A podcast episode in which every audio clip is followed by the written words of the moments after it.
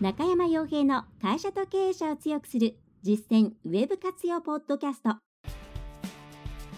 この番組では600社以上のウェブコンサル実績を持つ株式会社ラウンドナップ代表取締役の中山が会社経営者に必要な内容に絞り込んで抑えるべきウェブの話題やトピックスをビジネス目線でお伝えしています。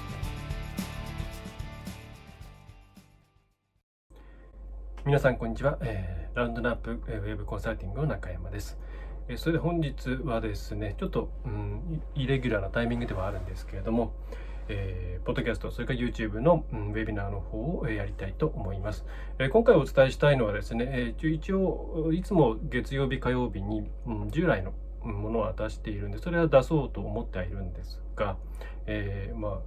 こにね、自宅の執務スペースではありますけれども、まあ、さすがにこう、ちょっと環境が環境ということで、え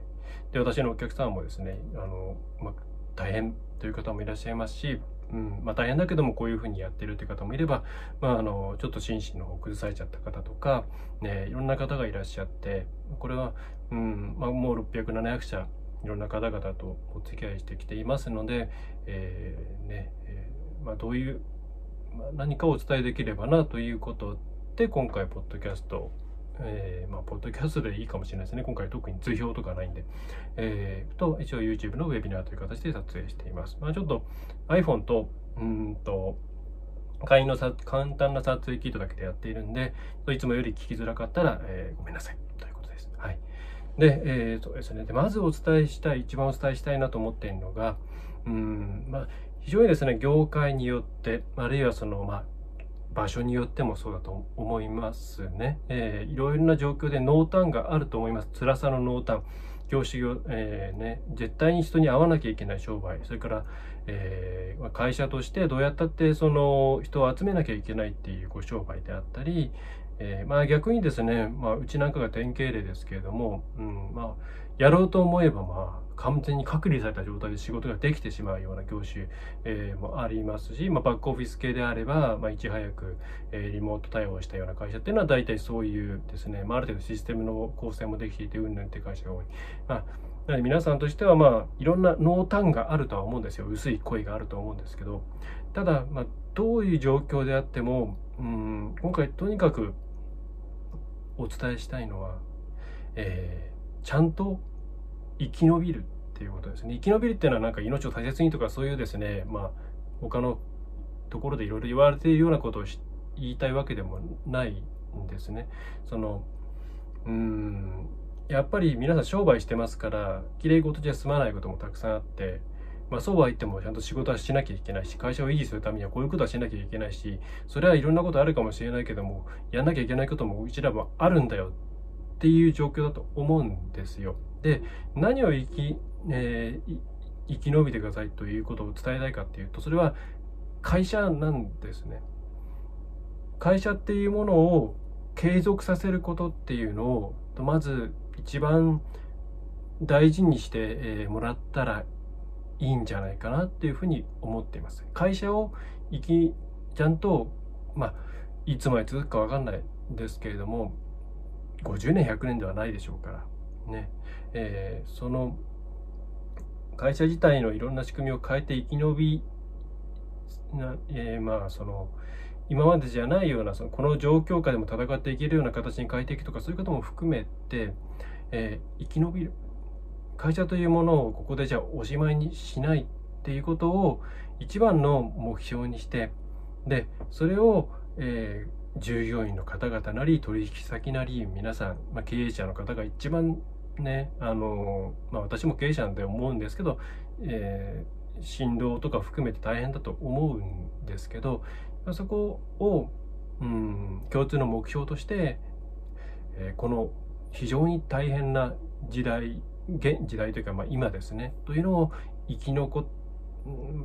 ていくために、まあ、そこに足並みを揃えていくっていう考え方を、えー、していただきたいなというふうに思ってます。ここで、まあ、諦めてしまう、まあ、仕方ないとこももちろんあると思うんですよ。でいろんなこと考えるとちょっと喋りづらいんですけども。でも、例えばその会社の中で、この辛い状況の中でどうしても、ね、あの、いがみ合ってしまったりセクショナリズムが発動してしまったり経営者がこうしてほしいっていう中で従業員としてはでもこうしたいんだっていうのをぶつかってしまったりでそれって結構やっぱりそのぶつかり合いっていうのはあの話している何て言うんですかねそのうんつぶどっていうかレベル感っていうかが合わないともう本当にもつれちゃうと思うんですよ。だ一般論としてこうしたいからこういうふうにしたいんだあの将来こうしてこうやってねあの何て言うんだろうなうん自分たちとしてはとにかく安心したいから今はこういうふうにしてほしいっていう意見を出す人もいれば、まあ、とはいっても帰ってきた時に会社がなくなっていたら困るし、えー、その間取引先はどうしたどどうするんだとか、まあ、そもそもです、ね、コロナとはとかですねいろんな切り口でいろんな人が喋っていくと結局その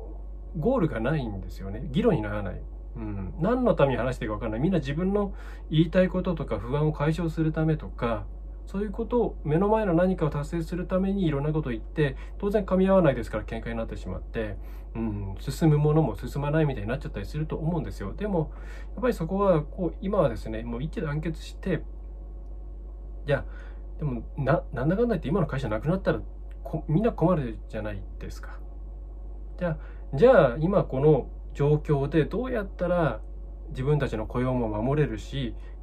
経営者の人もまあなんとか、えー、倒れないでですね済むし、えー、この先まああわよくばですね新しい何かを見つけることができてそこで伸ばすことができるんじゃないかとかそういうことも含めて、え今ねできること何なのかっていう観点で皆さんで足並み揃えていろんな相談とか、えー、議論とかそういうものを行っていただきたいなっていうことなんですねちょっとうまく私も言えてない部分あるんですけどやっぱりその今とにかくもういろんなところで喧嘩が起きちゃってるみたいな感じになってるのが一番良くないと思うんですよ。で、ツイッターでも書いたんですけれども、ツイッターなんか特にその言いたいことをどんどんよくも悪くも言いますしバックグラウンドよく分かんない人が書いてますから、まあ、まさにこの空中戦がたくさん起きていていろんなところで喧嘩とかいがみ合いとか悪い感情がたくさん噴出してしまっている、うん、多分現実世界でリアルに歩いて、えー、外に出れないっていうこともあってネットの世界というものがすごく肥大化しちゃっている感じになってるんですよね。情報収集するをする手段っていうのは、まあ、テレビかネットかみたいな感じになっちゃってますし、今の方が、特に若い方々って、まあ、テレビを見ない人も多いですから、そうするとネットの中でいろんな情報収集してるともう、やっぱりそこでこう、視野が狭まってしまう。いや、その自分が手に入れた情報、これを否定されること自体も怖いし、何かじゃあ自分が今までいろんなとこから情報を得て、じゃあこきっとこうやったら生きていけるんだなっていうものが会社に行ってみたら、いやいや、そんなことはね、みたいなふうに否定されると、なんか自分の努力は何だったんだろうとかですね、ええ、そういうふうになっていってしまう。それは、うん、やっぱりこういう方向で考えようっていうことをやっぱり上から下ろしてあげて、でそれをみんなが納得してくれればいろんな情報を得る時にもまあそうは言うけれどもでもまあこれはこれあれはあれだよねっていうふうに分別できたりとかえー、過度に起こらないで済むアンガーマネジメント的なことができたりとかすると思うんで、ね、ここでじゃあ売り上げ上げようとかそれから、えー、新しい何か商品を見つけようっていうと結構やばい。それはそれですごいストレスだと思うんですよ。相当ハードルが高いんでそれよりは今はキープする。とにかく会社をキープする。でいろいろ終わった後にちゃんとそこでまたみんなで歩き出せるようにしようと。いうところを一番大事にしてもらうのがいいんじゃないかなというふうに、まあ、私もこう個人的にこの期間ねあのビデオ会議だったりとか電話だったりとかメールだったりでいろんな会社さんとお話ししていて思うのは、まあ、そその辺りで止めておいた方がいいんじゃないかなっていうところです。もちろんその上に行ければいいんですけどやっぱりそれはここまこの突然降ってきた災難ですからこれがなんかずっと言われてきたことが顕在化して例えば少子高齢化とかで爆発したみたいな話であればまあそれはちょっと、えー、考えてなかったよねっていう話になりますけどこれまさにもう晴天の霹靂という言葉があるのか分かんないですけども突然現れた世界的大不況なわけで誰にも予測できなかったことで言ってもおかしくないんですよね。でこれも誰を責めるわけにもいかないですよ。あの動かない人買ってくれないねあのいろんな人がまあいろんなこう制限を受けてしまうっていうのはもう誰のせいでもないので非常に拳の振り下ろし先もわからない辛い状況だと思うんでうん誰かを責めようとは全く思わないですよね。メディアなんかでこう、まあ、検査突破した、まあ、ルールを破った人は悪いとは思いますけれどもきっと裏にはいろんな事情があったんじゃないかなとか思ってしまうと、うんまあ、例えば帰郷、ね、田舎に帰って感染拡大させないようにって言うけどやっぱりそれはとはいえこの状況で一人で暮らしてるっていうのは不安だろうなとかですね。あとお金そもそもないよねとか考えるとうんねいっぱい人全部まとめてダメだよっていうのもちょっと言えないような気がするんですね。うん。まあそれいいか悪いかって言ったら一般的につそのなんだろうその重症化したレベルで話せばもうそれダメなことなんですけどもっていう。ということで、まあ、ちょっといろんなところに話されましたけど結構やっぱ心精神をやられてしまうケースもねあるんですよね。だその自殺しちゃう人がいるんじゃないかっていう過激な話もはそこまではいかないと信じてますし、まあ、それはほんの一部だと思いますし今までいろいろちょっと倒産してきたというところはやっぱ見てみるともともと悪かったようなところが多いんでうんそれと一緒にするのはねどうかと思いますけどとはいえやっぱりこの状況が続いていくと確実にいろんなことを背負い込むタイプの人っていうのはどんどん潰れていっちゃうと思うんですよ。で、一回潰れてしまうと、相当ですね、リカバリーに時間がかかるわけですね。えいろどんな要因があろうとに自分のせいにしてしまう人っていうのは確実にいて、で、そういう人たちっていうのが、えー、うん、一旦ですね、やっぱそこに沈んでしまうと、そこから回復していくのって、もう年単位なんですよね。もしコロナが去っていってしまった、えー、まあ、去っていってしまったというか、一応コントロールすることができる。自分た皆さんがその医学的、疫学的にコントロールできるっていうところもそうですし、その精神的に、えー、コロナに対して、えー、まあ、そんなに怖がらない、パニックにならないっていう状況になるっていうのは、多分そんな遠くの話じゃないと思うんですね。うん、で、それができて、なんかその治療する方法が確立すれば、多分まあほぼ落ち着くんじゃないかと思うんですけど、じゃあ、でもそこに行くまでの間、一日一日変わっていく状況の中で社員守っていかなきゃいけないとか、チームメンバー守っていかなきゃいけないとか、上から言われることと下から言われることがあるとか、いろんなことで潰れてしまう人が出てきたときに、それが終わった後にも、何年も何年もその状況を引きずってしまって、えー、最終的に復帰できるかすら分かんないっていうような状況にもなっちゃう可能性があるわけですね。なんでそう思うかっていうと、まあ、私自身が一回そういうことになっているので、それで相当持ち上がるのに時間がかかっているので、実感としてわかるんですね。その、なんていうの？あの、えっ、ー、と、えー、なんだ、家事、家事は一緒じゃない。不注意一瞬、家事一緒じゃない。なんかそんな感じ、ちょっとうまく言えないんですけど、えっ、ー、と、まあ、えー、なんだ、えー、まあ一瞬のね、ちょっとした短期間のものがずっと長い期間に影響を及ぼすみたいななんか競合があったような気がしますが、そういう状況にな、が、一番怖いと思って、うん。そうすると、その、落ち着いた時にでもまともにちゃんと動ける人がいない。でもその人たちを見捨てるわけにいかない。となると、怖いなと。だから今は、本当に低いレベルのところでいいので、有志とかも、私また、あの、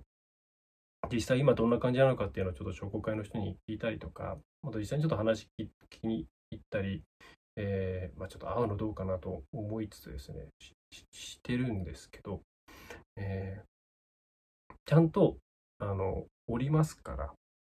うん。で、いろんなその人に合った融資の方っていうのがあるし、理事保持はちゃんと入れば、えー、本当に無無利子状態ですかね。で、ほぼマックス期間で借りられる、えー、ことが、まあ、よほどちょっとしくじってない限りはないですよ。えー、で、しかもかなり短期間で出ますから、そこでまあちょっと運転資金確保できますし、で、いろいろその、それ以外の助成金もありますし、一応ね、まあ、個人事業主の方いろいろちょっと業種によっていろいろあるとは思うんですけど、何らかの形でとにかく今、冬眠状態でもいいから、あの、会社員、働く皆さんと会社っていうものを、なんとかこの期間、ながらえさせて、で、で、その中で落ちてきた時に、ちゃんとそこからこう、登っていけるような状況にしていっていただきたいなというふうに思ってます。はい。で、えー、まあ、あと、まあ、今この時期なんで、もちろんいろんなところがラーニング系のコンテンツを出したりとかしていますし、まあ、うちのランドナップウェブメソッドって、まあ、もともとが月1000円ぐらいなんであれなんですけども、えー、ちょっとそういう状況なんだっていうことがあればですね、あのー、無料でアカウント発行しようと思ってますんで、その際は申し込みフォームの方にですね、そのコロナですっていう話を書いてもらえれば、え無条件でアカウントを出そうと思っています。えー、まあ、そんなことぐらいしかうちとしてはちょっと今できないんですけども、あとはあのリモートのやり方とかそういうのっていうのをあのリモートで教えるというですね、えー、ことはもちろん、えー、ずっとしていますんで、えそういうことで困っていれば言っていただければと思います。はい。ということで、今回はですね、まあ、そういうことで、とにかく生き延びる、会社として生き延びることを最優先に、そこで立場余裕があるとか、まあ、この機会にっていうね、日々の積み重ねのあれがある方であれば、このタイミングでいろんなことが、ところが、が、なんだろう、こういう非常に圧迫された環境でこそ出てくる、いろんなアイディア、はい、が、ブレイクスルーを生む可能性っていうのは十分にあるので、はい。そういうところを狙っていってもいいんじゃないかなと思います。やっぱり人間1点、20%、30%上げましょうっていうと、小手先で対処しようとするんですけど、5倍の生産性を出せとかですね、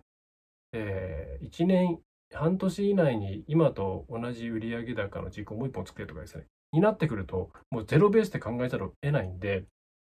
かなりですね、あの、いい意味でのその突飛なアイデアが出てくるわけですね。はい。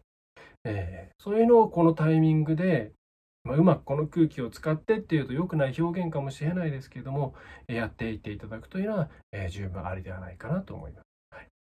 えー、ということで、ちょっとね、取り留めない話題になってしまっても、私も頭の中整理ついてない部分がたくさんあるんですよね。今ちょっと家族も今、あの、ここにはいないんですけど、いろいろリスクもあるんで、えーね、うちの上の子の方はもうすぐ小学校の入学式もあるんですけど、まあどうなることやらと思ってはいますが、えー、ね、今日もすごい雪が降っても見えないですけども、えー、遊べたらね、楽しかっただろうな、なんてことを思いつつ、えー、一人で黙々と、いろんなお手伝いとか、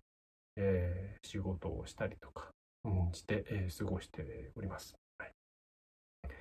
未だにマスクは手に入りません。どうしたもんでしょうか？花粉症なんで。はい。えー、と、なんかね、はい。ちょっと筋道だった話でも何でもないんですが、とにかく、うん、生き残ってほしい。ということが伝えたかった。ない。はい。もちろんこれ命の面でも同じですから。はい。えー、そこはですね、えー、無理なく、なんとか、みんなで協力してやっていければと思ってます。はい、それでは、えー、今回のウェブセミナー、それから、えー、ポッドキャストの方はこんな感じの、まあ、臨時の内容でお送りしました。えー、一応また月曜日か火曜日にですね、え、通常の、え次回を撮影して撮る予定です。はい。では、それではですね、次回までまたお会いしましょう。え、ラウンドラップ、えー、ウェブコンサルティングの中山がお送りいたしました。